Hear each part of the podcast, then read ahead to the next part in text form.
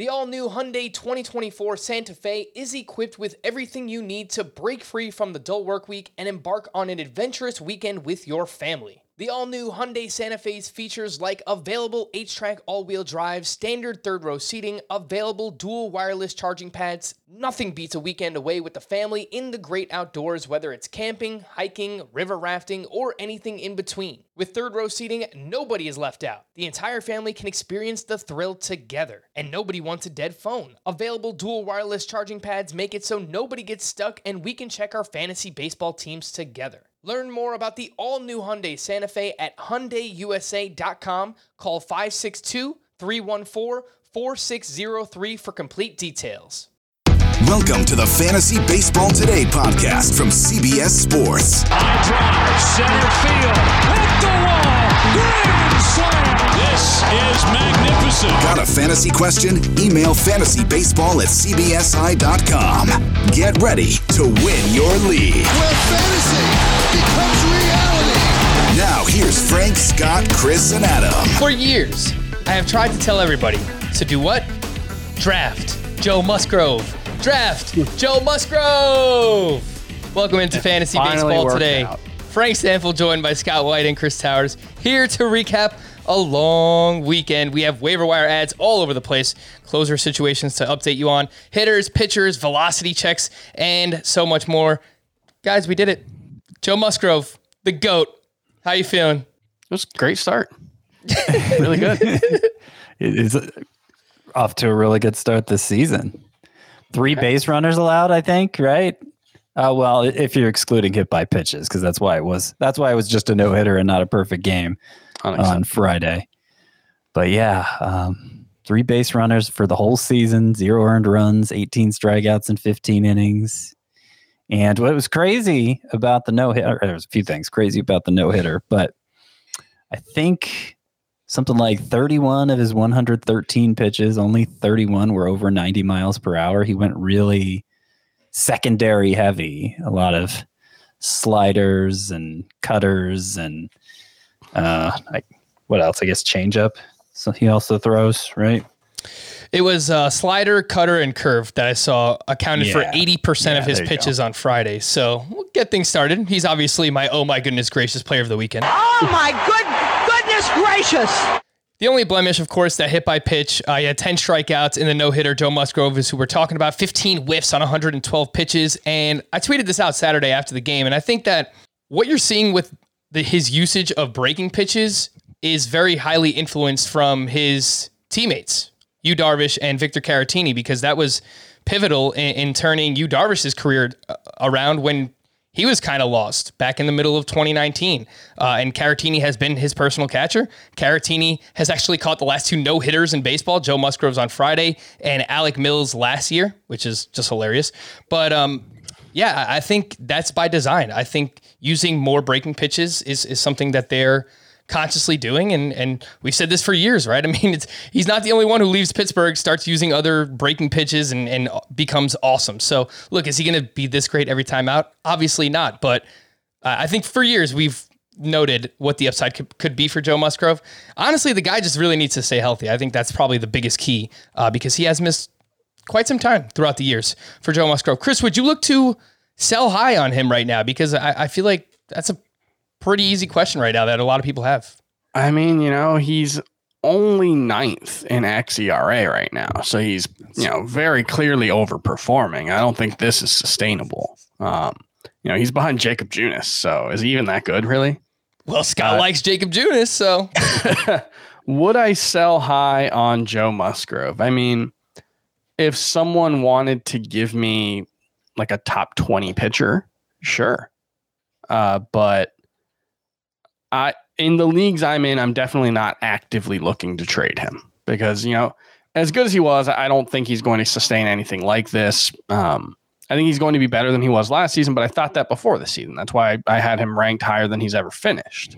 Um, but, you know, uh, there are a lot of pitchers off to good starts who I'd rather try to sell high on instead of him. well chris let me ask you about your guy ian anderson you were very excited about him and i think you had him ranked higher than joe musgrove coming into the year Uh, I'll marry two Braves pitchers together here. Would you trade Musgrove for either Max Fried or Ian Anderson? I would rather have Musgrove than Max Fried, I think, at this point. Well, so my current rankings, I have Musgrove six spots behind Max Fried, and that was before the no hitter.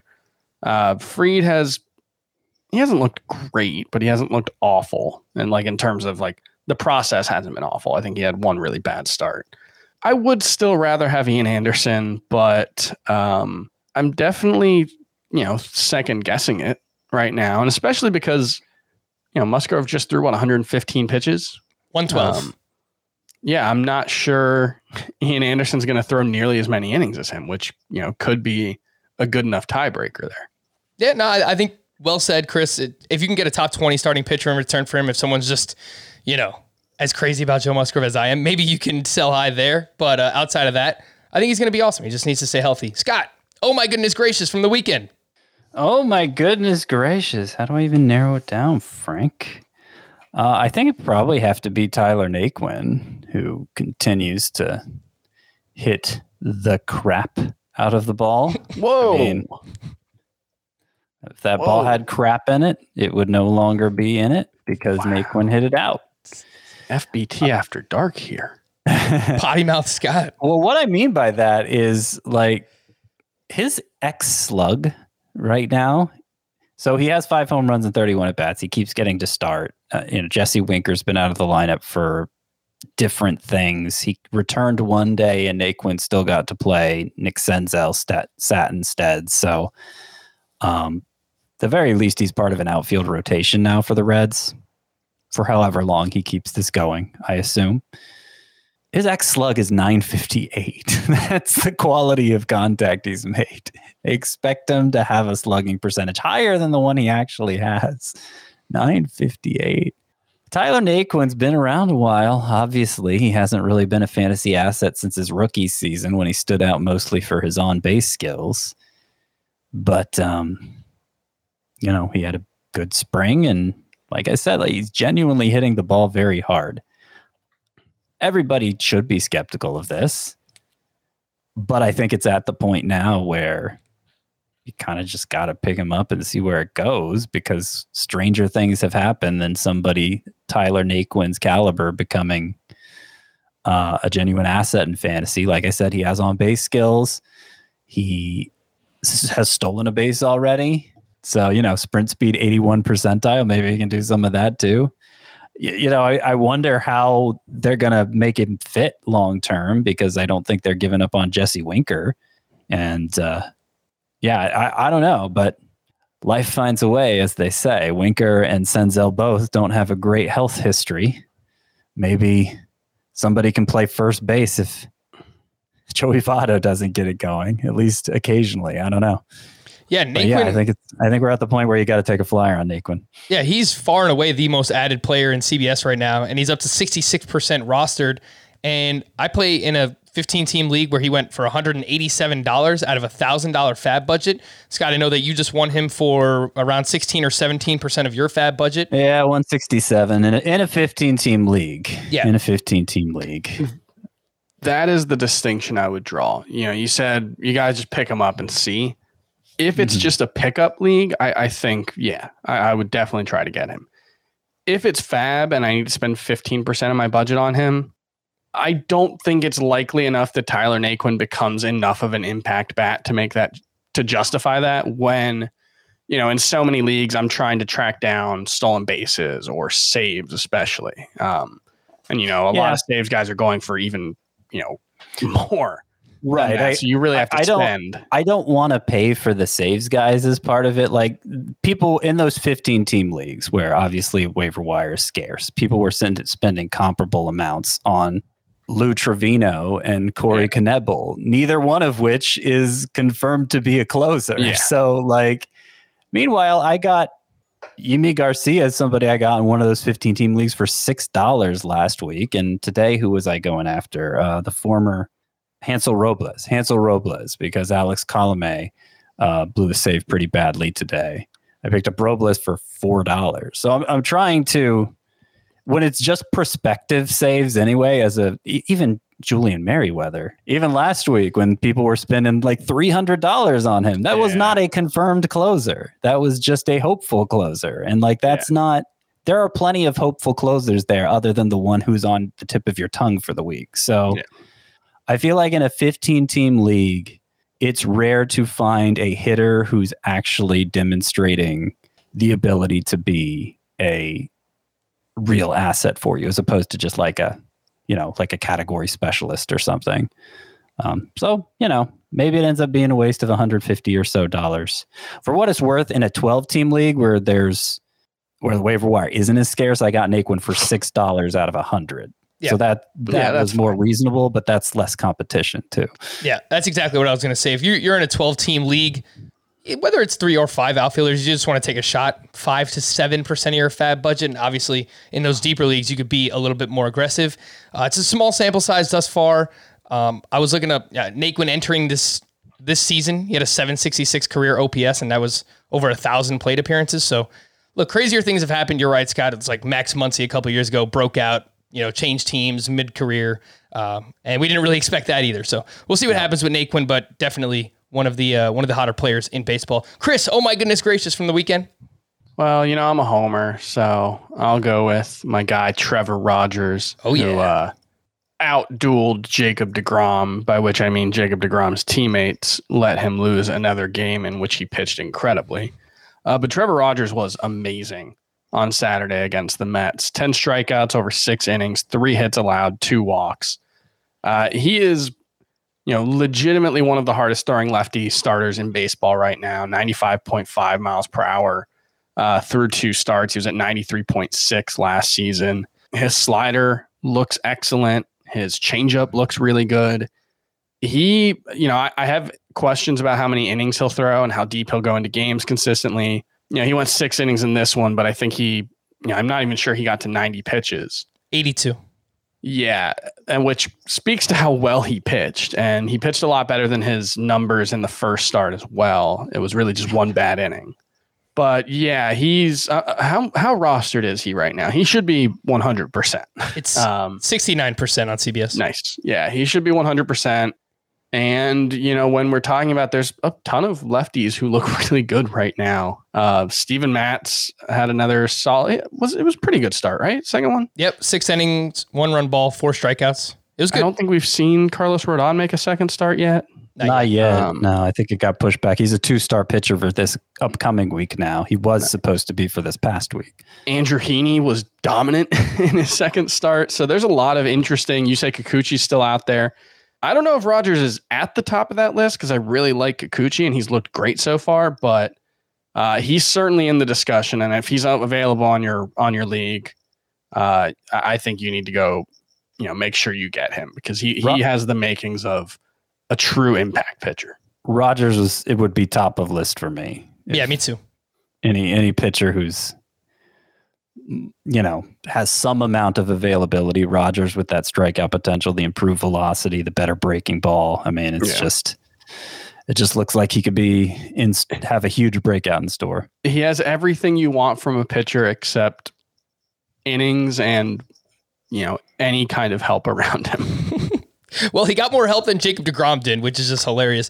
Uh, I plan to move Trevor Rogers up to SP 56 in my rankings, which would be just ahead of Zach Eflin, Drew Smyly, and Jameson Taillon. So I am pretty excited about Trevor Rogers. I did have a stat on DeGrom that I did not actually find myself. It was the ace of Spaeder, Ryan Spaeder on Twitter, tweeted this out over the weekend. And uh, it was DeGrom has a 1.76 ERA and 33 no decisions over the last four seasons, which is just embarrassing, man. Like I am, I am baffled by it. It's eight, eight innings of one run ball, 14 strikeouts for Degrom, 27 whiffs on 95 pitches. The guy takes a loss. Yeah, It's crazy. the eight, It's just the eight crazy. innings especially. he handled that much of it himself. How, how about this one? The Marlins are two and six, and their starters have a 2.01 ERA with 49 strikeouts and 40 innings or something like that. Oh gosh. I blame Brian Anderson. Come on, man. You got to get it going. It's been it's been awful watching them, except for this. Like the first five innings are really fun. Before we get to news and notes, the Champions League is down to eight teams, and after this week, that number will be cut in half following the second leg of the quarterfinal stage. If you haven't already, make the Que Golazo podcast your audio outlet for complete UCL coverage before and after the biggest matches, including PSG versus Bayern Munich and Liverpool versus Real Madrid. Follow Que Golazo for premier picks and immediate recaps of all the action. Download anywhere you find this podcast. News and notes per Kevin Acee, who covers the Padres. Fernando Tatis Jr. finished another full pregame workout on the field Sunday. He fielded and he hit. And it continues to look like he'll be able to make it back after just 10 days. Yes. Nom nom nom nom. I have started marinating my hat for all of you that have been asking me. Uh, yes, Was it the Rangers hat? It was the Rangers hat. Yeah, it's- it's a good looking hat. I'm gonna miss it. it's a pretty good looking hat, man. Um, I I also think that this is a very bad decision by the Padres, but who am I? I'm not a doctor, so Yeah, doesn't matter. you know, someone someone wrote in to the to the show and and said, you know, they they were a baseball player, they had a similar injury, and you know, I guess the fact that it's his left shoulder, you know, does make it a little less of a concern because it would mostly be an issue while throwing. So, you know, if he can wear a brace while hitting and you know deal with the pain, maybe he can get through it. But obviously, you know, if he slides wrong, I think the injury initially happened uh, playing defense in spring training. So there, there's definitely some risk there, but I don't know. It, it could be a, a huge uh, dodged bullet. Definitely could. We'll find out with Fernando Tatis. The Padres' fifth starter will stick in San Diego. Adrian Morejon left Sunday start with a left forearm slash elbow strain, which is obviously terrible news. Uh, how to replace him? Well, Dinelson Lamet is getting closer, so that could be an option. Ryan Weathers is a swing man who has been pretty good out of the bullpen so far, and he made 29 starts in the minors. And then there's the top pitching prospect in all of baseball, Mackenzie Gore, who is rostered in 46% of CBS leagues. Scott, is it time to add Gore? I would guess now is not the time he gets called up. No, because of the factors you mentioned. I, I think they probably just pr- plug in Ryan Weathers. You know, Gordon exactly lighted up this spring. He still had some issues with walks, and that was a problem for him at the alternate training site last year. So it, it has been reported. Maybe he's turned it around in uh, extended spring training, and and they're ready to go with them. It's it's possible. I just think you know, especially given all the other exciting, interesting pitcher pickups, I, I just I don't think I could make room for Gore right now in many leagues in the hope that this is his time. Christian Yelich left Sunday's game due to back soreness. He's dealt with these back injuries on and off for the past couple of years. So maybe that's what's been hampering him. I, I think he did steal two bases over the season, so uh, over the weekend. Monitor that for your weekly leagues on Monday to see how Yelich is doing. Kolten Wong was placed on the IL with that left oblique strain that he re-aggravated last week. Uh, Jace Peterson started the last two games at second base for the Brewers. He does have some speed for those in the deepest of leagues. Domingo German was optioned to the Yankees' alternate training site after another disappointing start on Saturday. But before you go add Deivi Garcia, which I uh, you know, preemptively tweeted out, I was excited about. Uh, Aaron Boone said that German is still the team's fifth starter. They just needed to get an extra arm in the bullpen. Chris, we were talking beforehand. You said you'd be all right dropping Domingo German. Yeah, I mean, even when he was good in 2019, it's not like he was that good. You know, a big part of his season was the fact that he got did he get to 18 wins in that season? Yeah. Um, you know, he had like a 394 ERA and and peripherals in that range. So I don't think he's like this huge difference maker. So yeah, I'm perfectly fine dropping him. And it, you know, the, the one thing that I do wonder is like, given the fact that he was suspended for a whole season uh, due to a domestic violence incident, given the fact that there seemed to be several times this spring when he like threatened to quit playing baseball, it seemed. Um, I- I wonder if they just won't have a ton of patience with him. Dexter Fowler has a torn ACL. He's now with the Angels. And Juan Lagares has started in right field each of the past two days. Chris, would you look to stash Jo Adell with this news of Dexter Fowler? No, I wouldn't, but that's because I'm pretty much stashing him in all my leagues already. So I am hoping he gets called up relatively soon. I, I wouldn't say he's a must add, but I- would hope he gets the call sooner than later. Uh, he had a pretty good spring. You know, obviously last season he looked overmatched. It's it's worth remembering that he's only played something like 200 games as a professional. So, you know, he, the fact that he made the majors that quickly with that little experience, like it's not surprising that he struggled. Jo Adell, 31% rostered in CBS leagues right now. Obviously, much better in roto or head to head categories leagues because he is going to strike out quite a bit. Tyler O'Neill was placed on the IL for the Cardinals with a right groin strain. Lane Thomas has been recalled. Lane Thomas and Austin Dean were both in the lineup Sunday for the Cardinals. Julio Teheran was placed on the 60 day IL with a right shoulder strain. Michael Michael Fulmer will replace Teheran in the rotation. And I know Fulmer was like really bad last year, but but seven innings pitched this season, two earned runs, 10 strikeouts, zero walks. Is a 13% swinging strike rate so far. His fastball velocity is back up to 95 miles per hour, where he was at earlier in his career when he won the American League Rookie of the Year way, way back when. I think it was 2017 or 2018. Um, he's only 4% rostered, Michael Fulmer. Scott, I, is there anything here, or am I just, am I grasping at straws? I think there might be something there. I'm Yes. reluctant to talk about it because I'm trying to work out a deal in the Dynasty League that would involve me getting Michael Fulmer. But I I have a hunch he's so basically toward the end of spring training they moved him to the bullpen and suddenly he regained the velocity he hadn't shown since Tommy John surgery that caused him to get walloped every time he pitched. And uh, I don't know, just something about that sh- those shorter stints had him uh, airing it out more, and like they've they've been building him back up since then, and he's maintained the velocity and and like the break on his sliders look great. He's been getting swings and misses, like you said, Frank.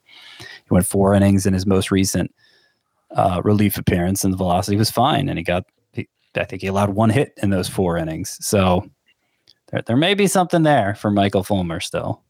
Do you have Fulmer on your Dynasty League team? I did. Oh, you traded him already? No, I dropped him. Oh, oh. and somebody else picked him up. I, I dropped him hoping to pick him up again, but somebody beat me to it. What am I doing? I should have been. I used to love Fulmer too. It's a long, long time ago. Um, Uh, Frank, what's your what's your team name in that league? that would be Nando's mustache. Okay. I- If it doesn't work out for Michael Fulmer, there's a chance that prospect Matt Manning could be waiting in the wings. So I don't think you need to stash Manning now, but obviously remember the name. Miguel Cabrera was placed on the IL with a left bicep strain. Renato Nunez, former Baltimore Oriole, was recover uh, was recalled and in the lineup Sunday for the Tigers. He was batting cleanup and he was at DH. Jonathan Schoop was playing first base for the team. Sonny Gray threw a simulated game Saturday and is expected to join the Reds rotation next week. Lourdes Gurriel and Teoscar Hernandez were both placed on the COVID IL for the Blue Jays. Gurriel was dealing with side effects from the vaccine, and Teoscar Hernandez was a close contact with someone who tested positive. Uh, Chris Archer landed on the 10 day IL with right forearm soreness, soreness with the Rays, and Brent Honeywell was recalled, made his major league debut on Sunday for Tampa. Two perfect innings with two strikeouts, four whiffs on 21 pitches. He averaged 94 miles per hour with his fastball. It's just a great moment for Honeywell, who has had four elbow surgeries. So really trying to make something out of his career. Scott, another deep league name like Fulmer. Uh, Brent Honeywell, anything here? Yeah, I mean, maybe he was he was one of the best pitching prospects in baseball before the series of elbow surgeries. I mean, it seems like he's going to have to build up from two innings here. He threw only 21 pitches, but he looked good. So, um, yeah, I, I think we're talking pretty deep leagues for both him and Fulmer. Oh yeah. But I, there's there's upside for both, I would say. We had a lot of bullpen news over the weekend, so let's hit this earlier than we normally get to the pen. But uh, Lou Trivino, you mentioned the name, Scott, could see the bulk of the save chances for the Oakland A's. Jake Diekman was used in a ninth inning Friday with the score six to one at the time. Uh, he proceeded to allow one run to score. Bob Melvin had this to say about Trivino: "Quote: If we can keep moving forward with Lou, he gives us an option to close as well. He's pitched really well for us. We've seen what he can accomplish when he's feeling good." And then there were the Dodgers. So this is interesting because Corey Knebel picked up the save on Friday. Uh, and he got a save earlier in the season back on April 4th. And Dave Roberts said he didn't want to use Jansen for a third time in four days on Friday. Of course, Kenley Jansen went out and picked up the save on Sunday with Corey Knebel pitching in the seventh and Blake Treinen pitching in the eighth. But Dave Roberts did say this after Friday's game. Quote, I think we're just in a really good spot, whether it's Victor Gonzalez for a certain run, Corey, or Blake Treinen. I feel good about any one of those guys outside of Kenley. So thought that was interesting. Um, so between those two, Chris, I mean, I think it's still Kenley John- Jansen's job for now. Knebel looks awesome. Do you have any feel for that and what's going on with the Oakland A's right now? Yeah, Knebel does look really, really good. He's throwing his curveball a ton and getting a lot of whiffs with it. Um, he kind of looks like the guy he used to be in Milwaukee. I think his velocity is pretty much all the way back. But I- I feel like we're like on year four or five of this is the year Kenley Jansen's going to lose his job, and then it never actually happens. And then, like in the playoffs, they'll go away for him for like three outings, and we'll be like, next year is the year Kenley Jansen loses his job, and maybe it'll Yeah, happen. But maybe I feel I like don't this know. is the best alternative they've had during that they've had some pretty good guys. Yeah, they have. Um, Who? I mean, Blake Treinen's been there for a couple of years Yeah, now. but and- he hasn't been the guy. Like he ha- he hasn't been he hasn't been the guy who would be closing for most any other team during his time with the Dodgers. He's been right, but I, I would middle say middle relief capable. three innings into last season, we might have thought he was that guy. So, like, let's not, mm. you know, I'm not He's ready to say fallen Corey apart. Knebel Knows is a uh, right. what's that? I think Corey Knebel, if he's back, is better than Kenley Jansen. That's what it really comes down to. And I mean, between spring training and the regular season, Corey Knebel looks back. So we'll see. Obviously, tomorrow I expect Kenley Jansen to get the save opportunity for the Dodgers, but like there might there may be something here. If you're if you're in a league where you have to speculate on saves, I can understand Yeah, Make it a play for Knebel, not a hundred fifty dollar play like we saw on some of those. yeah. I, I think I put like a sixty-eight dollar bid in him in, in NFC, and I didn't get him. Um, I think I got him for ninety-one in Tout Wars. So, you know, it's definitely worth speculating, especially you know in Tout Wars. It's a little different because it is saves plus holds for me. So, you know, he'll have value either way. Um, but yeah, I wouldn't bet on Kenley Jansen not being the closer moving forward. Yeah, I would say he gets the next save opportunity. But look, if he falters the way that um, Knebel has looked so far, it's been really good. Uh, Scott, just give me a name. Who leads the Oakland A's in saves this season? I- I'm gonna guess Diekman. All right, but I, I think they're splitting saves for right now. Cleveland. Chris, looking good. It's a good time to be Chris Towers. Byron Buxton crushing baseballs. Emmanuel Clase picked up the save on Friday. Also picked up the save on Sunday with Nick Wittgren pitching in the seventh and James Karinchak pitching in the eighth. Emmanuel Clase is 37% rostered. In a shallower league, he's available, Chris. So in, say you're in a 12 team category roto league. How much fab would you spend on Emmanuel Clase? Uh, I, I think he's probably the top guy if he's available in any leagues, um, because I think he's an elite reliever or is likely to be an elite reliever, and I think he's the closer. I, I don't think there's any question about it. You know, if he loses the job, that's one thing, but um, they seem to prefer Karinchak in a you know more flexible role, and, and Clase has basically been the closer. I think Wittgren had one save, um, but I don't think at this point, Wittgren is real competition. For the Reds on Friday, I'm just going to go through every team from the weekend. Uh, Lucas Sims allowed a game tying home run in the eighth, and then Amir Garrett got the save in the 10th. On Saturday, Yimi Garcia, who we mentioned earlier, picked up the save. He did not allow any base runners. Yimi Garcia is 27% rostered. Scott, you mentioned you picked him up last week. If he's available now, how much fab would you spend on, on Yimi Garcia? And do you think he's the closer? All right, so let's recalibrate here because we keep talking about 15 teams and thousand dollar budgets, and I'm sure most people play in 12 team leagues with hundred dollar budgets. So We just divide by ten. you know there was there was Alex Reyes in out there for in some of my leagues. There was Clase, there was Yimi Garcia, and I was probably ranking them in that order: Reyes, uh, Clase, and then Garcia, and then you know there was some like Ian Kennedy and stuff, and Cesar Valdez. They were lower, obviously fallbacks. If I couldn't win those other guys, um, it was you know five to ten percent of my fab budget probably for the for the top guys there, race and in Clase.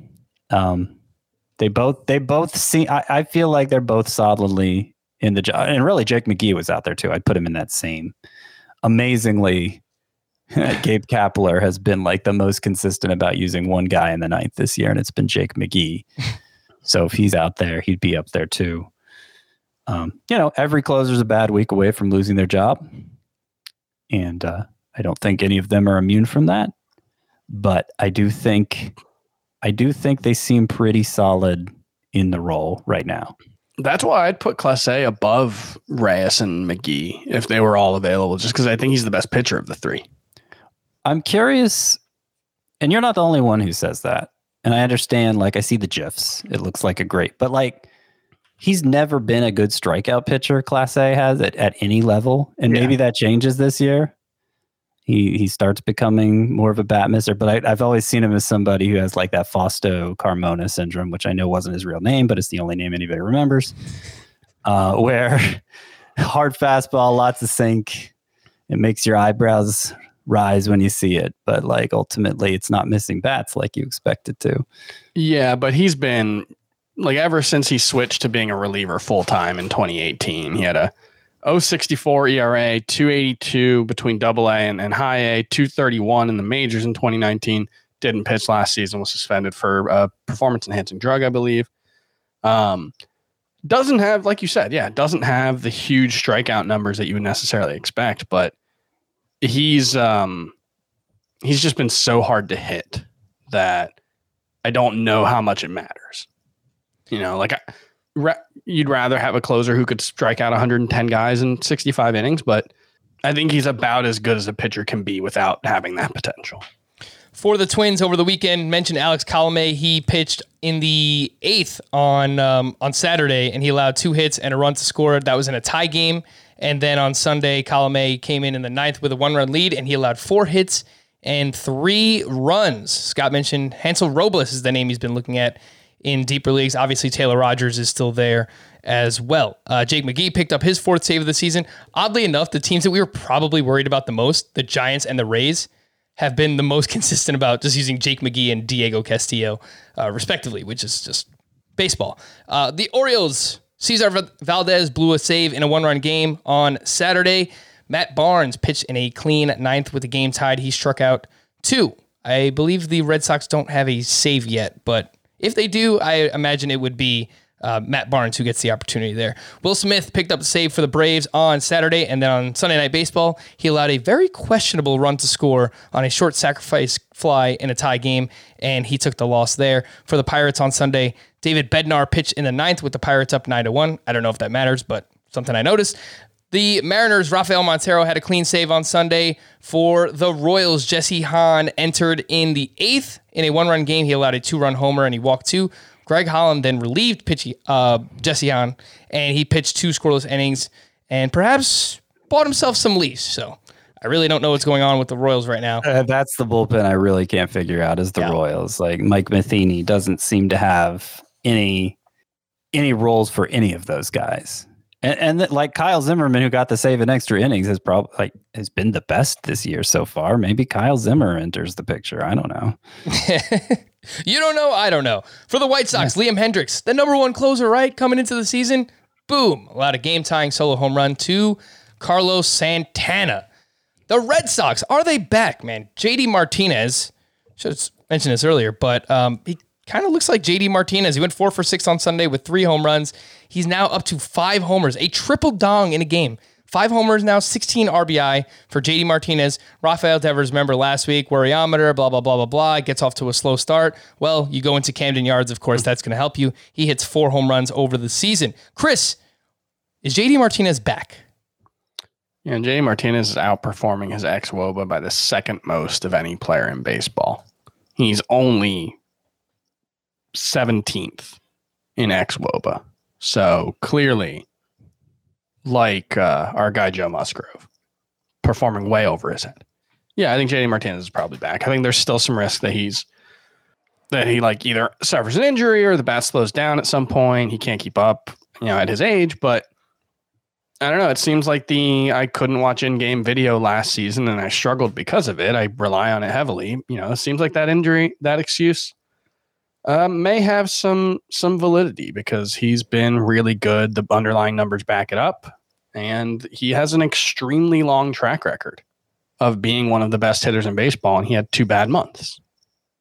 Yeah, So- back, back in 2019, JD Martinez was a top 20 hitter in both head to head points and in roto, and that's without And that was stealing a any- down season. Yeah, and, and that's uh, those are without steals. Obviously, just he's could be one of the best four category contributors as long as he's healthy and has that in-game video. Scott, would you be looking to sell high on JD Martinez right now, or just reap all of the rewards of where you got him in the draft? I'd just reap the rewards, and I mean, I think there's a very good chance he's better than anybody you'd be trading him for. So why why mess with a good thing? There you go. If it ain't broke, don't fix it. Hey, FBT listeners. March Madness and the Masters may be over, but the sports calendar never sleeps. There's the NHL trade deadline, daily NBA, NHL, and MLB action, the RBC Heritage Tournament, NFL draft news, plus the UEFA quarterfinals. And CBS Sports HQ is your home for all of it. CBS Sports HQ is the only sports news streaming service that's completely free. How do you watch CBS Sports HQ? It's easy. It's available for free on your computer, your mobile device, or your connected TV via the CBS Sports apps. If you're more of a YouTube person, subscribe to the CBS Sports HQ on YouTube for all of the latest sports news videos on demand. But personally, I never miss a big story in sports because I turn it on first thing in the morning and leave it on all day while I'm working. And I'll leave you with this. If you're a sports news junkie like me, no sports network is faster with breaking news than CBS Sports HQ. If you're watching on the video side, don't go anywhere. If you are listening to the audio podcast, we're going to take a quick break. But when we return, we're going to hit the waiver wire here on Fantasy Baseball today. Take your business further with the smart and flexible American Express Business Gold Card. You can earn four times points on your top two eligible spending categories every month, like transit, U.S. restaurants, and gas stations. That's the powerful backing of American Express. Four times points on up to $150,000 in purchases per year. Terms apply. Learn more at americanexpress.com slash business gold card. Passion, drive, and patience. The formula for winning championships is also what keeps your ride or die alive. eBay Motors has everything you need to maintain your vehicle and level it up to peak performance. Superchargers, roof racks, exhaust kits, LED headlights, and more. Whether you're into speed, power, or style, eBay Motors has you covered. With over 122 million parts for your number one ride or die, you'll always find exactly what you're looking for. And with eBay Guaranteed Fit, your part is guaranteed to fit your ride every time or your money back. Because with eBay Motors, you're burning rubber, not cash. With all the parts you need at the prices you want, it's easy to make your car the MVP and bring home huge wins. Keep your ride or die alive at ebaymotors.com. Eligible items only, exclusions apply. Let's talk about some of those starting pitchers. We already mentioned Trevor Rogers up at the top, and rightfully so. He's been awesome so far. Steven Matz, we mentioned, was really good against the Angels over the weekend. Six innings of one run ball with four strikeouts. Did only have five whiffs on 90 pitches. He's 76% rostered, so maybe it's only in shallower leagues that he's available. Sean Manaea was at the Houston Astros, six innings of one run ball with four strikeouts. His fastball velocity is up this year, has a good matchup this week against the Tigers. Yusei Kikuchi has looked really good as well. Six innings of two run ball, six strikeouts against the Twins this weekend. Uh, and then Andrew Heaney, who we also mentioned, he was at the Blue Jays in Dunedin, Florida, six shutout with nine strikeouts. Scott, of these names, Heaney, Kikuchi, Manaea, Matz, Rogers already mentioned is at the top of the list, so we'll eliminate him. Matz, Manaea, Kikuchi, Heaney. Who are you looking to add most in shallower 10 to 12 team leagues if they're available? Kikuchi'd be number two. And honestly, I don't know that I care about any of the others that much. I mean, obviously, if I have a spot to play with, I'll take a chance on, uh, I guess, Manaea if I had to go with the third guy because his velocity's way up this year. But I'm not. Chris disappeared there for a second. Uh, yeah, I, I, I could live without Manaea too. I, I think I think the two that I'd I'd most clearly make a play for of the ones you mentioned are Rogers and Kikuchi. Would you guys be looking to drop either of Chris Paddack or Corey Kluber for any of the names that we just mentioned? And I'll we could throw Trevor Rogers back in that bucket. Uh, Chris Paddack, he was okay over the weekend. Four innings, three runs. They only let him throw 71 pitches. Not really sure why. And Corey Kluber, the velocity's down. Typically a slow starter, but just really has not looked good. So Paddack Yeah. and Kluber, would you drop either, both? Kluber and Paddack are not in the same group for me. Uh, I would definitely drop Kluber for Kikuchi, for Rogers, probably for Matz. I think Kluber's, based on what we've seen so far, I think it's very unlikely he figures it out because the velocity is so down, you know, almost two miles per hour from the last time we saw him pitch, you know, in any real way. And the command has been really bad, dating back to spring training. I mean, he has, I want to see his four or five hit by pitch and like 10 walks in 20 something innings. Like he just has not had the command. And I just don't think his fastball has never been good. It might just be like borderline unusable now. So I'm cool dropping Kluber. He's outside of my top 60 right now.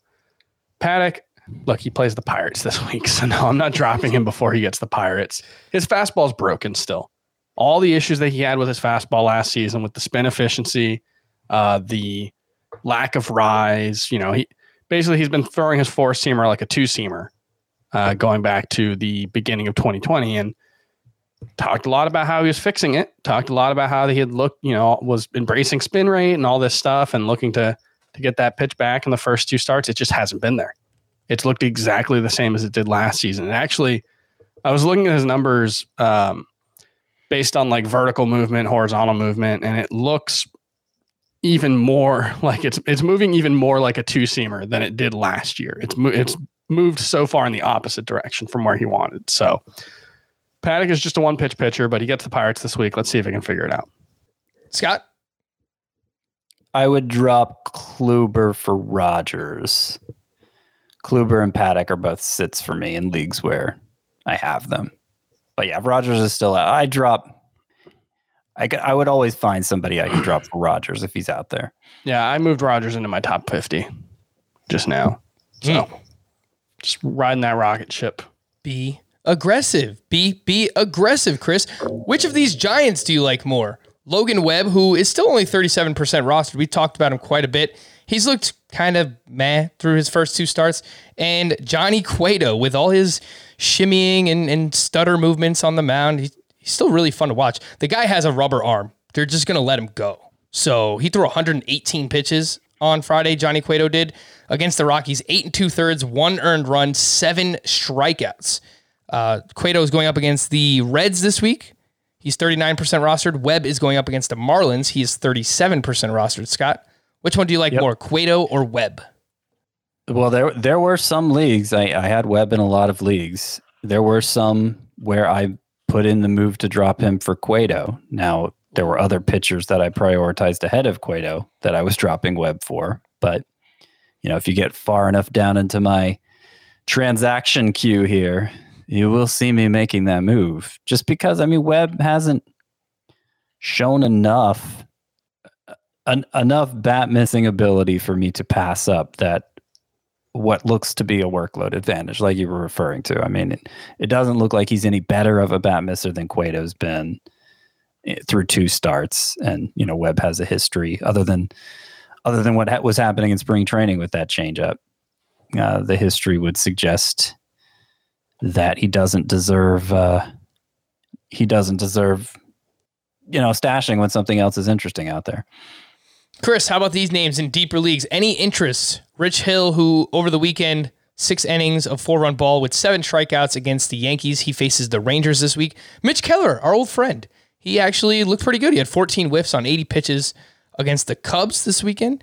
Joe Ross, five shutout against the Dodgers. Mike Foltynewicz, I can't really figure this one out. Seven innings of one run ball against the Padres, but he had four total whiffs. So not really sure what's up there with uh, Mike Foltynewicz.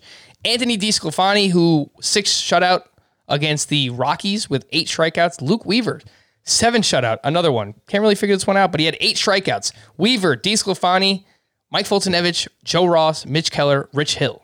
Any interest in deeper leagues, Chris? I'll always have interest in Mitch Keller. I still believe in his talent. I'm stashing him in a couple leagues still. Um, but I might have dropped him in one of them actually, or at least if I picked up the person I wanted on Fab, I will. Um, I think DeSclafani is probably the second most interesting. It might be Weaver, although the fact that he was all fastball changeup today uh, was weird. But DeSclafani, I mean, especially for week three or week two, if you played a long scoring period, uh, he's got Miami in Miami right now. I, I think that's a a perfectly fine matchup for Anthony DeSclafani. Although I will point out, Miami is one of I think five or six teams that has introduced a humidor this season. Um, I don't know if we've gotten confirmation on who all of the teams were, but Miami is one of them. And it has been speculated in the past that the introduction of a humidor in Miami would have the opposite effect of what it does in Coors Field because it's all about relative humidity.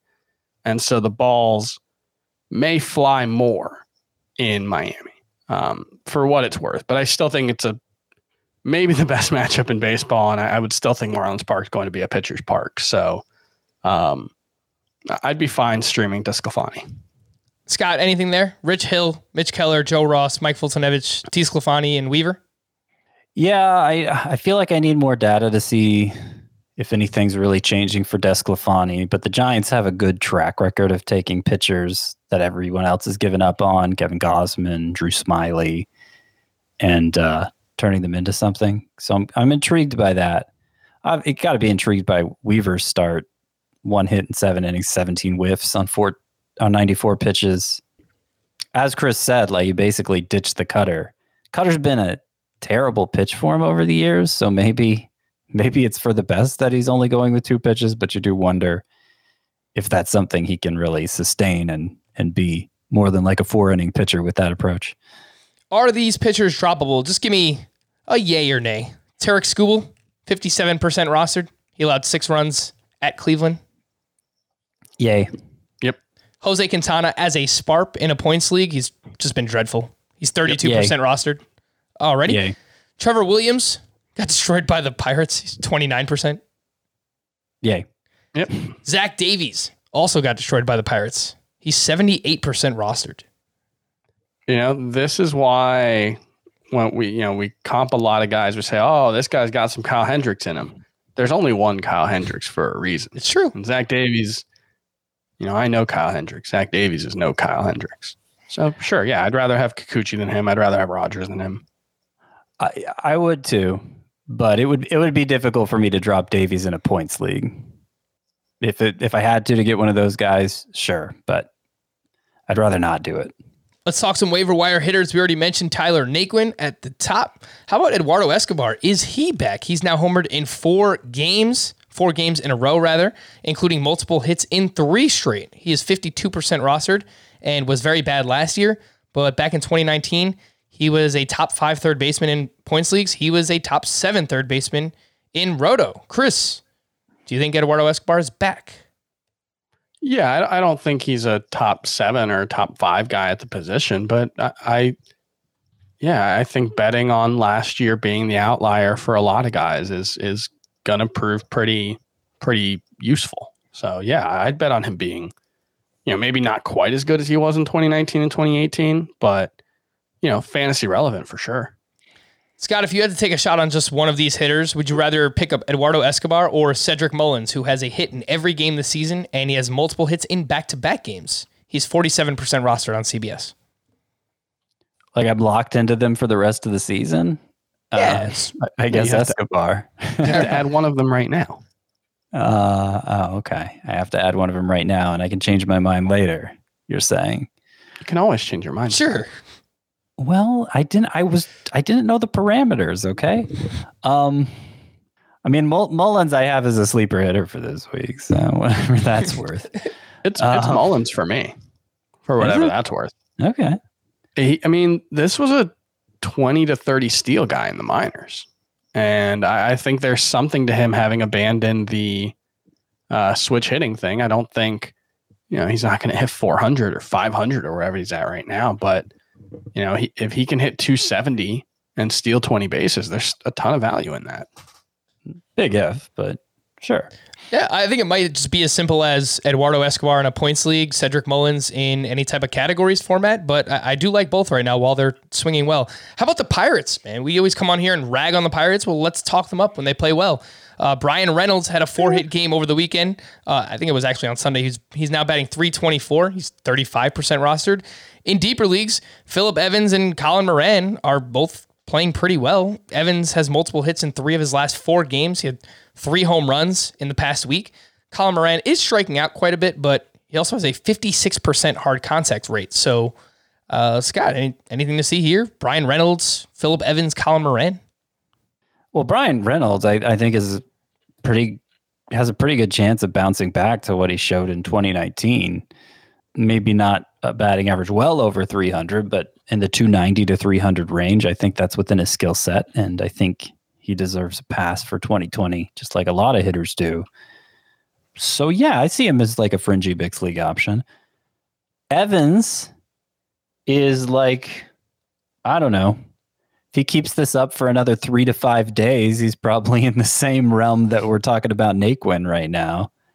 Um, because he's only he's hit three home runs, he's only struck out twice, and uh, I mean he, he's a decent hitter, decent enough hitter in the minors that you could see him be making something of himself in the majors. So I I saw him at it in a couple of those 15 team leagues. I wasn't I didn't put it in a bid myself, but other people did. So I'm keeping an eye on him.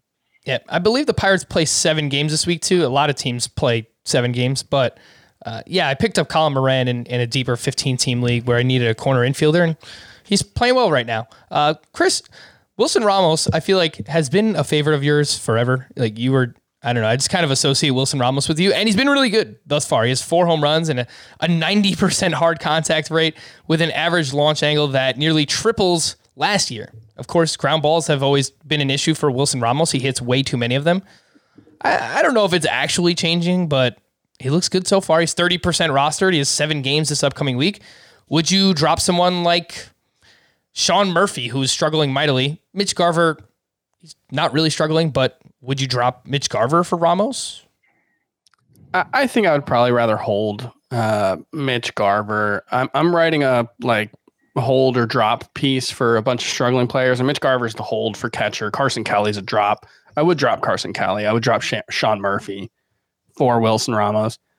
Just to highlight it, Wilson Ramos has 14 batted ball events so far this season. Uh, 11 of them, well, I guess this was coming into today. I don't know if it's been updated for whatever he did today, but coming into today, 11 batted balls over 95 miles per hour, which is less impressive than it would have been in past years because average exit velocity is up about a mile per hour overall, likely due to the changes in the ball. His average exit velocity is 104.3. Among hitters with at least 10 batted ball events, that is five miles per hour, nearly above Aaron Judge for number two. That is wild. Wow. Imagine getting Aaron nuts. Judge at your catcher position. You could do that right now with Wilson Ramos. Yeah, I don't think he's going to do that. Probably not. Uh, like he was hitting for a consistent batting average for like three or four years before uh, things got really bad last season. Yeah, he was between 306 and 288 for four straight seasons before last year. So if all he does is that and hits 12 home runs, he's going to be a must start catcher because that's what he was before last season. Yeah, it's been a nice start for some of the veteran catchers. Yadier Molina has looked really good thus far as well. A few other deeper league names, some hitters that might be available. Robbie Grossman is only 7% rostered. He's batting 227, but he has a 485 OBP. He hit his first home run over the weekend. He also has two steals. Zach McKinstry. I don't know what, where the Dodgers find these guys, but they do. They find them. And he went two for three with his second home run of the season. And he has started seven straight games for the Dodgers with Cody Bellinger on the IL and Mookie Betts banged up. Zach McKinstry, the name there, he's only 10% rostered. Tim Locastro, he went four for five on Saturday, picked up his second steal of the season, 7% rostered. Scott, anything to note uh, from Robbie Grossman, Zach McKinstry, Tim Locastro? I mean, the only one I even looked at in those 15 team leagues, which again is deeper than what most people listening play in, was Locastro, just because I, I could hope he could give me some steals while Ketel Marte is sidelined. But even even in a league that deep with five outfield spots, it's still hard to devote a, a lineup spot to a true one category specialist like that. So I didn't even put in a bid on him.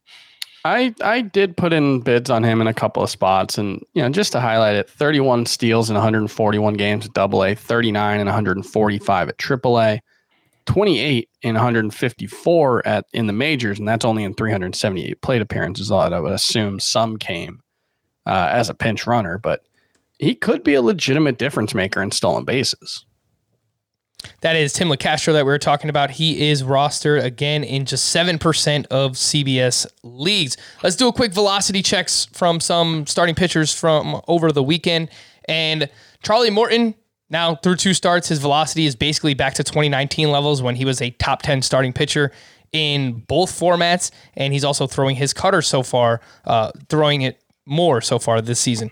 Tyler Mahle was at the Diamondbacks and on Friday, he threw four no hit innings, four walks. Don't love that. Six strikeouts. He's averaging 95.3 miles per hour on his fastball. Last year, that was 93.9 for Tyler Mahle. Michael Pineda, his fastball's down about one one and a half miles per hour from last year. Patrick Corbin, one that we're following closely. Uh, his fastball. that wasn't that wasn't like that for Pineda in his first start, by the way. And that was just Yeah. a, a weird one start dip for him. Yeah. So, well, pay attention to the next one and, and and see what happens with Pineda's velocity. Patrick Corbin, one that we're always following, fastball velocity in his first start was basically the same as it was last season.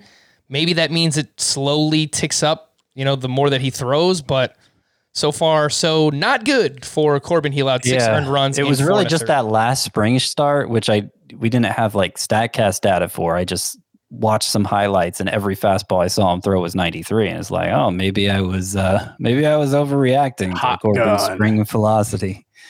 Uh, Yeah, Chris, maybe they don't have guns in the stadiums anymore. I don't know I if you knew that. In like 60% of the spring training stadiums, they do. Uh, Clayton Kershaw outdueled Max Scherzer on Sunday, and they both delivered quality starts. However, Max Scherzer's uh, Max Scherzer averaged 92.8 miles per hour on his fastball, compared to 94.4 in his first start of the season. Anything to see here, Chris? Yeah, he was better in this start, and I think this start was uh, less promising than the first one. I don't think it's a, a huge concern, but yeah, anytime you're, you know, two miles per hour down from from where you've been uh, in the past, it's going to be a little concerning. Though, on the other hand, this is a very good Dodgers offense, and he still got five strikeouts and allowed three hits in six innings. So uh, I'm still very confident in Max Scherzer being very good moving forward. Let's do a quick to stream or not to stream before we wrap up everything else that happened this weekend, which obviously we're not going to get to. But uh, to stream or not to stream for Monday, Robbie Ray is going up against the Yankees. I kind of feel like you might just want to add him and, and see what he becomes. He's 53% rostered. He's coming back from a bruised elbow that he suffered when he fell down the stairs. in the leagues where I've got him on an IL spot, I'm leaving him in an IL spot and I'll activate him next week. Usually, when you're coming back from an injury, I want to see one start unless you're like a superstar. Hmm, makes sense, especially against the Yankees in Dunedin, which is known as a hitter's ballpark. Martin Perez at Minnesota. No way. No way. J Hap at home against Boston. Nope. Nope. Trevor Cahill at home against the Padres. Nope. Justus Sheffield at Baltimore.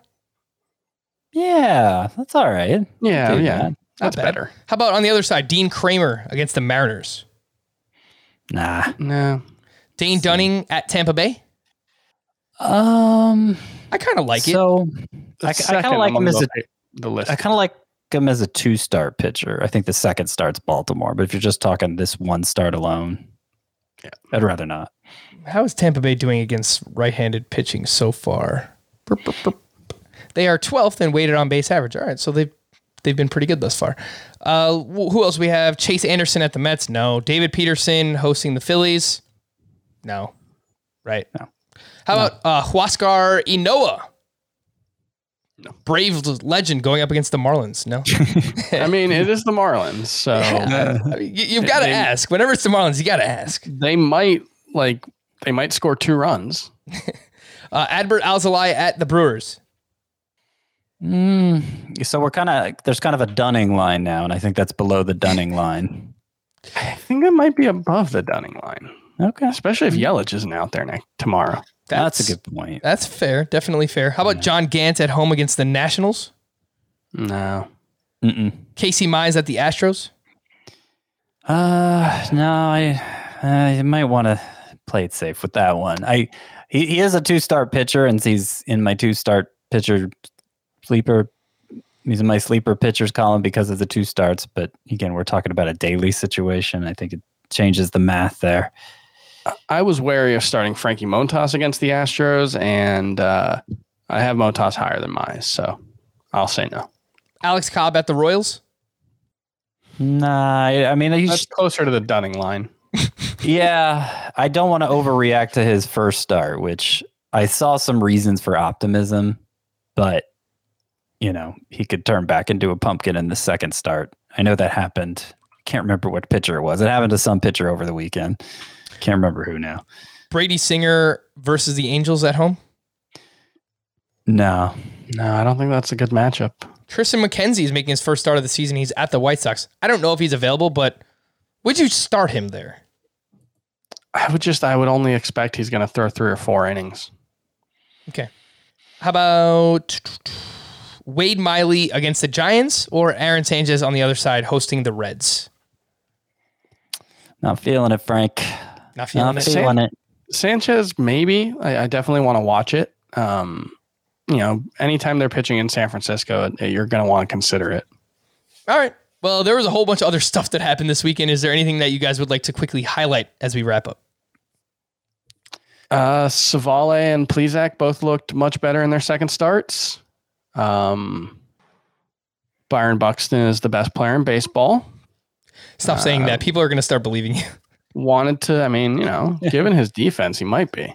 Um, Michael Kopech looks amazing, and I wonder if at some point he's just going to be so good that he forces their hand and they consider stretching him out. Um, and uh, Trent Grisham was good. Uh, Yeah, in yeah. Yeah, that's right, First Chris. Three games, Yeah. two homers, right? Yeah. Yeah, he was. First two games back. Yep. Yeah, you're right. You're right. He's Yeah. not been anywhere near as good as Byron Buxton and Oh, Ramon well, Laureano. Ramon Laureano, by the way, stole four bases this week and has five steals. R- Ramon Laureano, that's a great call because that, that guy is awesome right now. Uh, I do like that. Trent Grisham, Yes. just give him the same amount of games played as Buxton, and by the time we get there, I'm sure he's you know going to be just as good, if not better. Oh, you give me the same amount of games on Byron Buxton versus Trent Grisham. There is no question Byron Buxton would be better. All right. There is no question in my mind. One of the home runs Trent Grisham hit was off of a lefty, Chris. I don't know. I'm sure Byron Buxton's hit home runs off of lefties too. But he's a right. He's got five of them, and they've uh, all been like a million miles long. What do you got, Scott?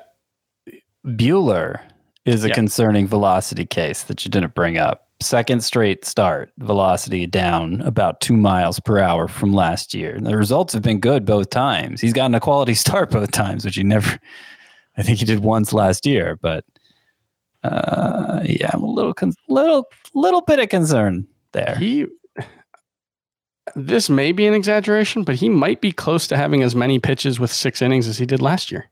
I, I think he has I more. has one more. Yeah. Yep, he had two.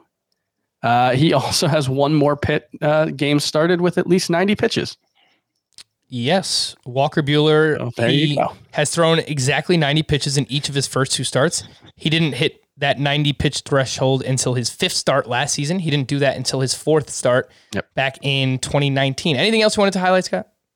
No, I mean Nick Pivetta had 16 whiffs in his start, four earned runs in six innings, but you know the whiffs were impressive. Something to keep an eye on there. Not making a move though. Uh, Taylor Trammell homered. Trammell, sorry.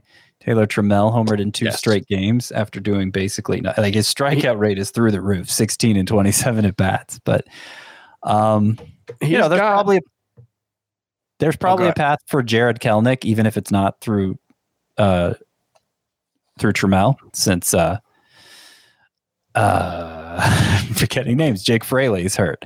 Now. Yeah. I, I will say, Trammell, he struck out a lot. His eye at the plate is really good, I think. Um, I think it's sort of like a he needs to be more aggressive kind of thing. And maybe now that he's uh, hit a couple homers, he'll feel more comfortable doing that. But I have been really impressed by his ability to draw a walk. His even though he's hitting really poorly, his on base percentage isn't bad. I don't think he's up to like It's- almost an 800 OPS. It's something he always did in the minors Yeah. too. Draw walks. Mm-hmm. Yeah, I think he's pretty good. I don't know how good he'll be for fantasy, but I, I still think there's like 15 15 potential there, if not more.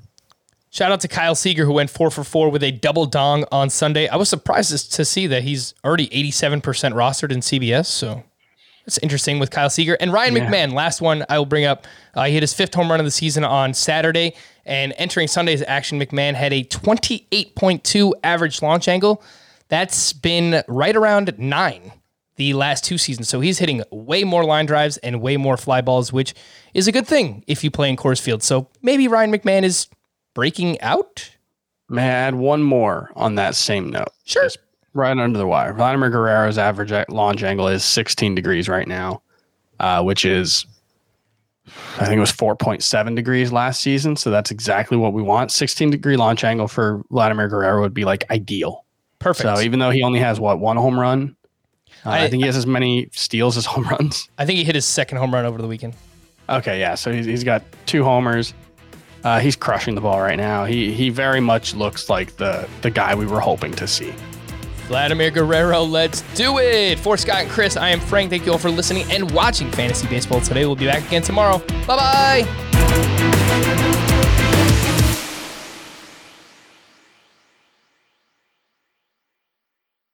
Homes.com knows that when it comes to home shopping, it's never just about the house or condo. It's about the home. And what makes a home is more than just the house or property, it's the location and neighborhood. Homes.com offers in depth neighborhood guides with detailed video overviews, comprehensive narratives, and unbiased information from a multitude of sources. You thought we go in depth with player analysis on fantasy baseball today? You haven't seen anything yet. Each listing features comprehensive information about the neighborhood, complete with a video guide. If you have kids, it's also schools, nearby parks, and transportation options. When looking at local schools, they offer test scores, state rankings, and student to teacher ratio. They even have an agent directory with the sales history of each agent. That's why Homes.com goes above and beyond to bring home shoppers the in depth information they need to find the right home. So when it comes to finding a home, not just a house, this is everything you need to know all in one place. Homes.com.